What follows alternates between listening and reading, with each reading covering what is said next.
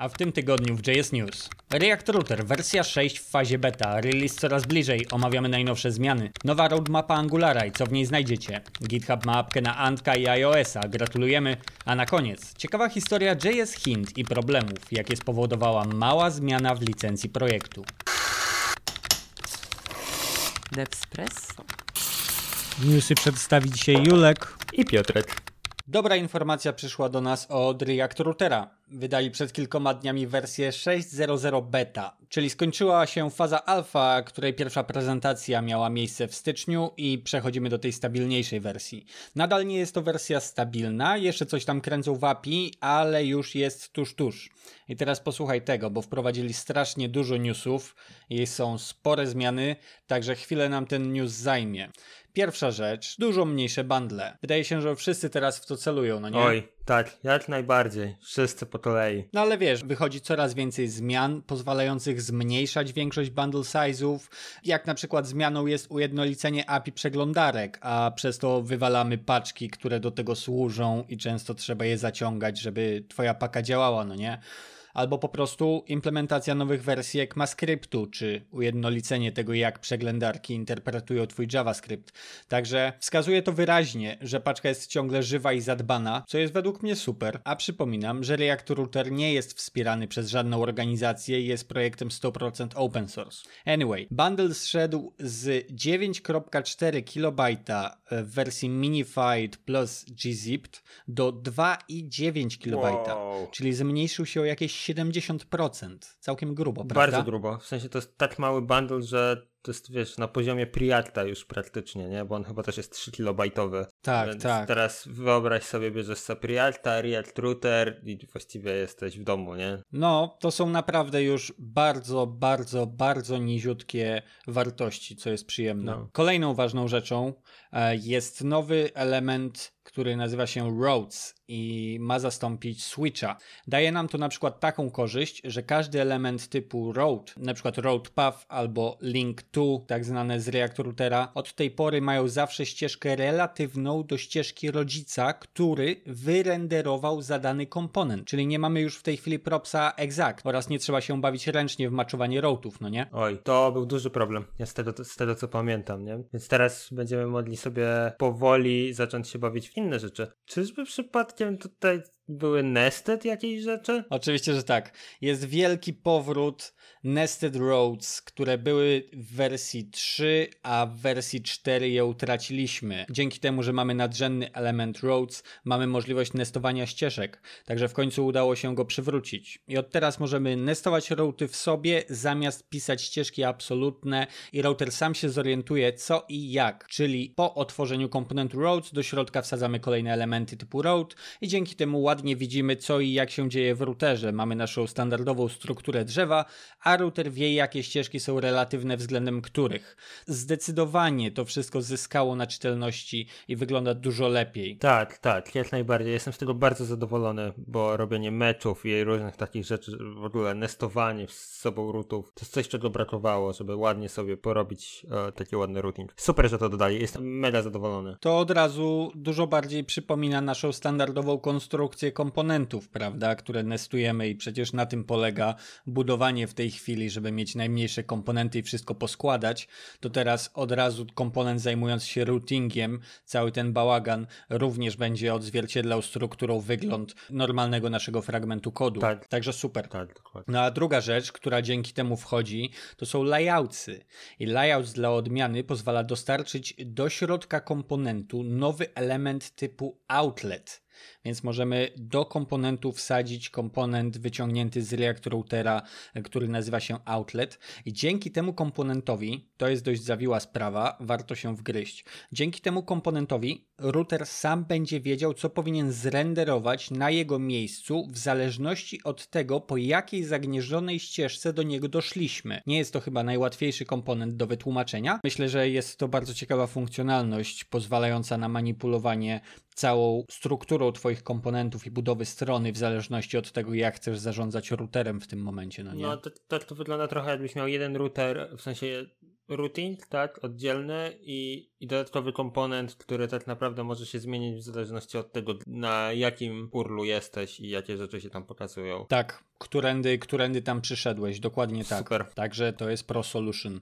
Następną barierą jest to, że ścieżki można zadeklarować w komponencie funkcyjnym. No, to jest bardzo duża radość. Rzeczywiście, dlaczego miałoby tak nie być, ale musieli się tutaj kontrybutorzy i postarać. Dokładnie to musiał się postarać pan Michael Jackson, żeby była jasność. React Router pisze Michael Jackson. I gość jest nie byle kim, bo gość prócz React Routera napisał paczkę History, paczkę Mustache.js oraz Unpackage. Także gość ma, ma długą historię i tutaj widać, że przyłożył się, żeby zaimplementować odpowiednio API i, i żeby to dobrze wyglądało, bo pozwolił nam od tej pory zacząć deklarować ścieżki i cały routing w komponencie funkcyjnym. Jest pełne wsparcie dla komponentu Roads poprzez Use Roads Hook. Można ścieżki zagnieżdżać, wszystko jest definiowane jako typowy JS-owy obiekt. Jeżeli wcześniej korzystaliście z React Router Configa, który pozwala na podobne ustawienia routingu, to teraz można to zrobić bezpośrednio przy pomocy paczki React Routera. Oj. No, myślę, że tutaj to musieli się panowie wszyscy nagłowić, jak to zrobić, ale świetnie, że, że to się pojawia. Tak, mega fajowo. Ja, ja to i tak huki dobrze wiesz, uwielbiam, więc jeżeli pojawił się hook tutaj, będę korzystał jak najbardziej. No, najważniejsze to jest to, że pozwalają używać hooków w tym momencie, prawda? Bo wcześniej to po prostu było niedozwolone działanie i trzeba było to obchodzić dodatkową paką, a teraz to już przychodzi od razu z paczką. Yep. Także to jest super.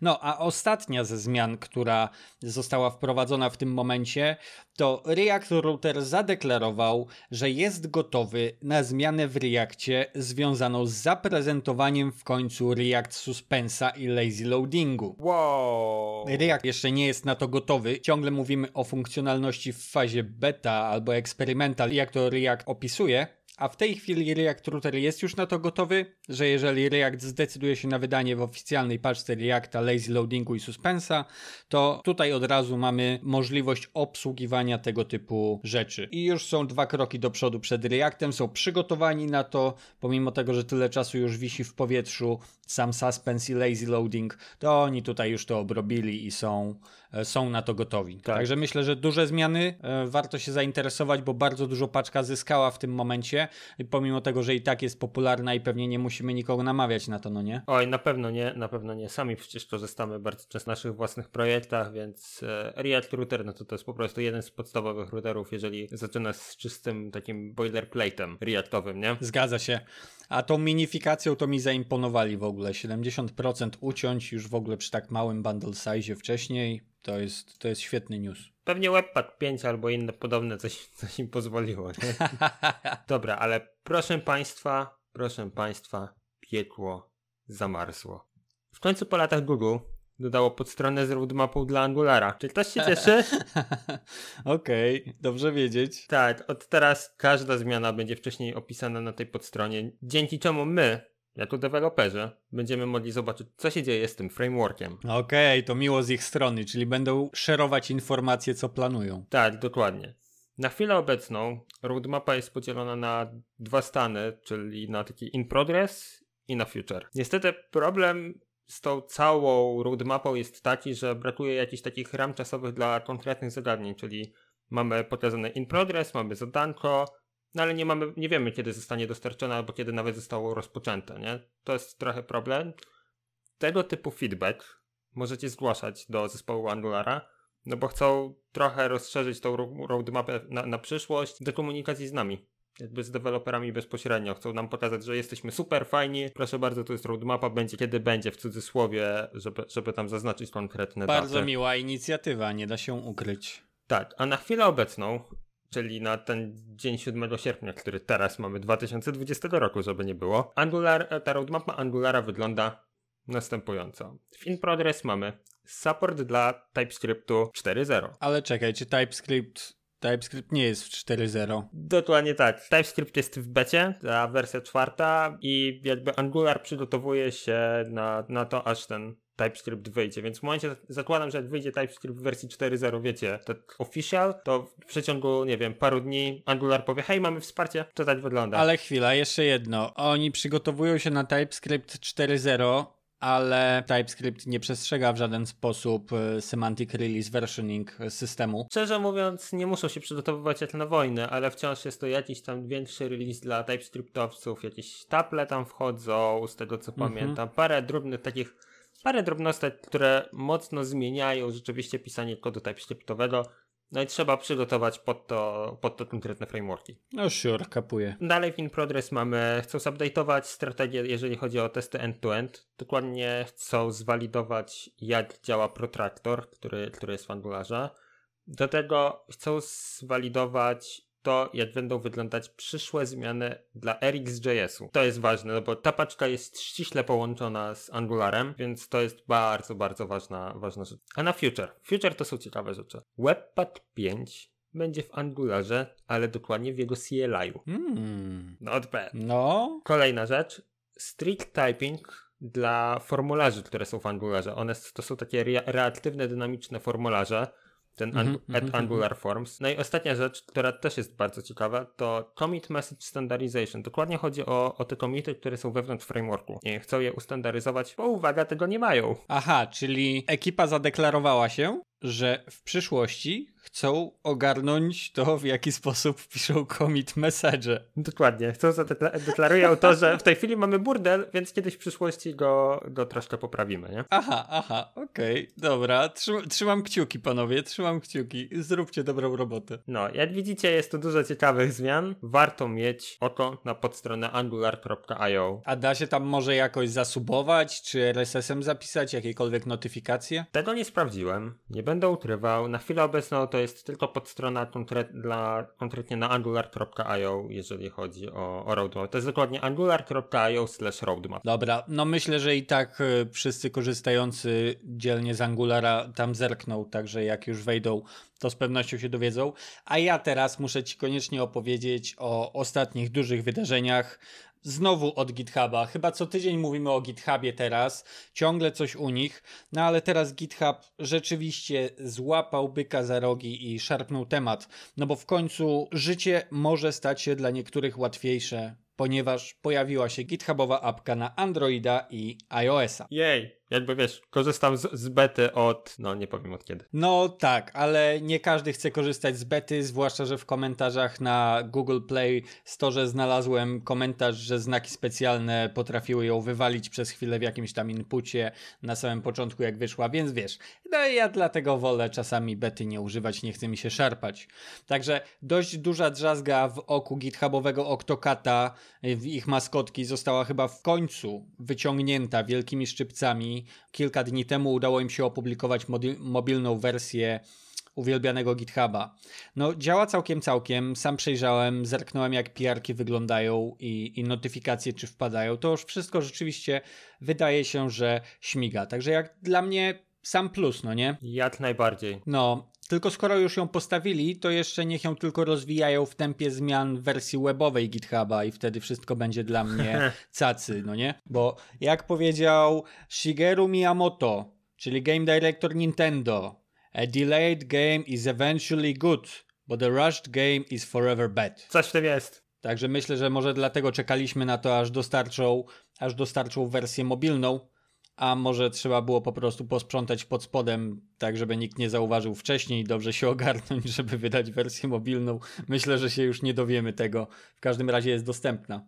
A, jeszcze z ciekawostek znalazłem, może ty wiesz, z czego to może wynikać, ale na App Store u Apple'a waga tej paczki to 26,3 MB, natomiast na Google Store tylko 8,5. Wiesz co, to może wynikać z jednej poważnej rzeczy. Jeżeli GitHub korzysta ze SwiftUI'a, no to jest szansa, że gdzieś tam pod spodem też ma przygotowane rzeczy pod wersję iPadową, pod wersję Macową, na Big Sur, czy, czy też jeszcze na Katalinie. Tak, pisało tam, że jest kompatybilna z tymi urządzeniami. Okej. Okay. No właśnie, i to powoduje, że ta paczka jakby, paczka cała, cała aplikacja może mieć 26 mega, ale działa na wszystkich platformach Apple. Cała magia plus SwiftUI to jest ten cały auto layout, czyli ustawianie się rzeczy pod spodem jakby w zależności od tego, jaki masz ekran, w odpowiedniej kolejności, jak masz komputer, to żeby były działanie na wskaźnikach, jak masz iPada dużego, to, to ładnie się to porozkładało. Jak otworzysz sobie aplikację taką GitHubową na tablecie z Androidem, to co się najczęściej dzieje, To jest nie ogarnięcie layoutu. Fajne rozwiązanie ze Swiftem na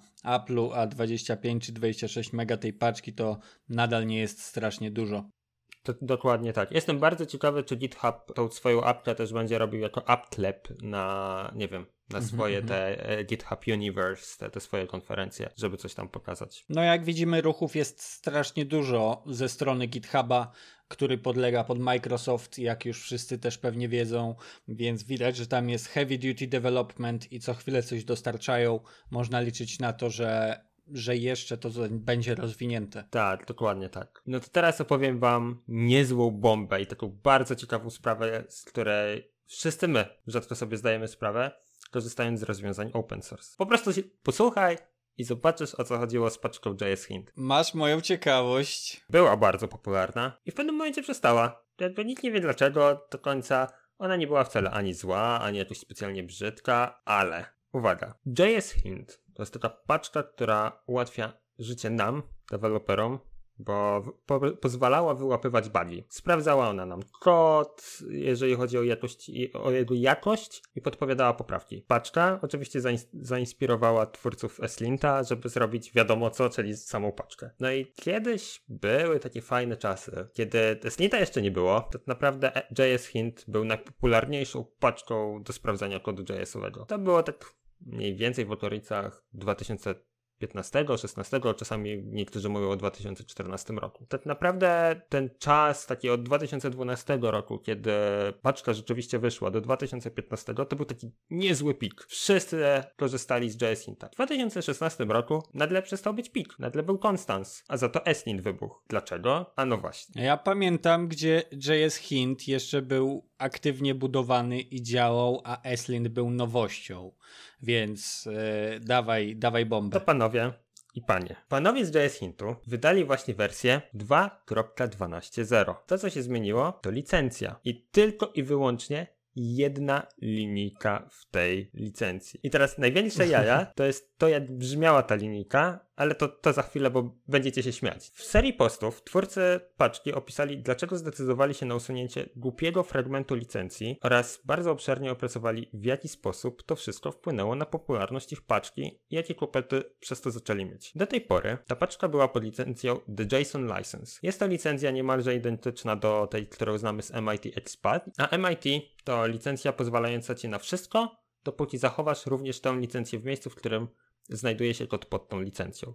Czyli instalujesz tą paczkę, co ma MIT, możesz jej używać w swoim zamkniętym repo i w swoim zamkniętym sprzedawanym projekcie i tak dalej, nie ma problemu, ale licencja po prostu musi gdzieś tam MIT być zachowana. The JSON License to jest licencja MIT plus coś, co dodatkowo sami dodaliśmy. Czyli rozszerzenie jej, tak? Czyli biorę Dokładnie MIT tak. i coś tam sam Dokładnie sobie tak wsadzam. To już mi podpowiadasz, że musieli mieć jakiś głupi pomysł. No, mieli, bo panowie 7 lat temu dodali sobie taką konkretną jedną linijkę.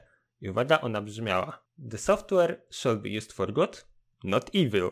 Brzmi głupio, prawda? Brzmi bardzo głupio, bo jak sam to przeczytałem, to nie wierzyłem własnym oczom. No brzmi jak dobry dowcip. Dokładnie. No, ale dawaj. I teraz uwaga, dodanie tegoż fragmentu spowodowało, że wielu użytkowników zaczęło wybierać inne rozwiązanie. W tym przykładowo Eslint, który się zaczął rozwijać. No i później Debian i Fedora automatycznie nie dodawały już sobie własnego repo do, do systemu JS Hinta, a co lepsze, jak mieliście Ubuntu w tamtych czasach, to nie dało się w ogóle zainstalować poprzez sudo apt-get JS Hinta w żaden sposób. No i teraz to wszystko wzięło się z tego, że ta linijka e, nikt nie rozumiał, co dokładnie ona znaczy. Bo jak wytłumaczyć, czym jest good, a czym jest evil w takiej formie licencji. No więc to dawało wiele po- popisu dla, dla prawników, no i w tym momencie przestała być wykorzystywana ta paczka praktycznie gdziekolwiek. Okej. I to spowodowało kolejne rzeczy, bo teraz uwaga, jeżeli użytkownicy, którzy byli bardzo uczuleni na licencyjne sprawy, w tym i osoby, które tworzyły Linuxa, czytaj dokładnie jego dystrybucje różnego typu, to oni przestali Mhm. instalować sobie tą paczkę. Jak przestali instalować paczkę, to spadła ilość kontrybutorów. W efekcie spowolnione zostały prace nad nowymi featureami, nad łataniem bugów, nad wymyślaniem w ogóle nowych rzeczy, tak? No, a to jak się możecie Mhm. domyślić, to jak coś się rozwija powoli, no to użytkownicy sami zaczęli przerzucać się na inne rzeczy i uciekać tak naprawdę trochę z tonącego statku. Więc mamy takie zamknięte koło, nie? Czyli ty mi chcesz powiedzieć, że przez to, że chłopaki 7 lat temu zrobili sobie jaja i nikt przez te lata się nie przejmował problemem, tam do 2015-16 jak mówiłeś, kwestią tej licencji, to w sumie sami po prostu podcięli sobie skrzydła, nawet o tym nie wiedząc, bo ten, ta ostatnia rzecz, co mówisz, to jest przecież efekt kuli śnieżnej. Tak, to jest efekt kuli śnieżnej i to jest najciekawsze w tym wszystkim, że sami twórcy JS Hinta na początku nie wiedzieli, co się dzieje, nie? Oni po prostu nagle zaczęło, zaczął być konstant i, i, te, i tam było bardzo, bardzo dużo, bo tam było mhm. ponad milia, milion ściągnięć w, w przeciągu miesiąca, nie? I, I to później stało. Więc w 2015 roku to jest naprawdę dużo, nie? A później to tak stanęło i oni takie, okej, okay, mhm. ale chwila, ale, ale dla, dlaczego? 6 Lint robi dokładnie to samo, nie? No i zaczęli po prostu grzebać. No i dopiero po tych latach, e, czyli już w tej chwili mamy praktycznie 5 lat, odkąd ten pik największy był, nagle się tapnęli, że o kurde, to problem jest z licencją. No więc mniej więcej ostatnie pół roku, z tego co, co doczytałem, pracowali nad tym, by rzeczywiście licencję zmienić. Bo zmiana licencji w takim projekcie jest, to nie jest tylko zmiana linijki i wiecie, i zrobienie pusha. To, to tak nie działa już. Jeżeli jest o, coś dodane, no to teraz, jeżeli ktoś nawet korzystał już w tej chwili z JS Hinta, no to zmiana tej mm -hmm. licencji spowodowała, że ktoś musiał się sobie ją zupdate'ować sobie tą paczkę a jeżeli tego nie zrobił, nadal pozostawały stare rzeczy z licencji. Czyli to jest strasznie rozbudowane opracowanie ze strony e, kontrybutorów JS Hinta, cały opis tego wszystkiego, tak? Polecam wam przeczytać linka, a dokładnie cztery linki, które są bezpośrednio wrzucone w podlinkowany przez nas post i, i tam sobie znajdziecie dokładniejsze informacje. Polecam. Tak, już widzę. Wygląda to, że to jest bardzo miłe opracowanie z dużą ilością informacji, nikt tutaj nie leje wody. Myślę, że to jest bardzo ciekawy case i że czasami jednak warto się zastanowić, na jakiej licencji będziemy od początku budować swój soft i warto coś o tym wiedzieć, a nie tak, że wiecie, nowe repo na szybko, MIT poproszę, do widzenia, nie? Dokładnie tak, dokładnie tak. Inaczej mówiąc, czytajcie licencję. A to akurat warto zrobić. Ja miałem okazję przy tym pracować. To są dość krótkie opracowania tekstów, a w internecie poza tym jest dużo informacji na temat tego, co z nich wynika i dlaczego. W związku z czym myślę, że tak naprawdę każdy mógłby się tymi podstawowymi typami licencji zainteresować jako software developer i będziemy wszyscy wiedzieli odrobinę więcej. Dokładnie tak. Też, też Unikniemy takich rzeczy. W każdym razie dzięki wielkie za to opracowanie Piotr. Na dzisiaj to już jest wszystko. Dzięki, dzięki wielkie Piotrze, że dzisiaj wpadłeś. Dzięki bardzo. Będziemy bardzo wdzięczni za wszystkie lajki, subskrypcje, feedback. Znajdziecie nas już na wszystkich portalach social mediowych. Mam nadzieję, że zostaniemy w kontakcie. Cześć i do usłyszenia za tydzień.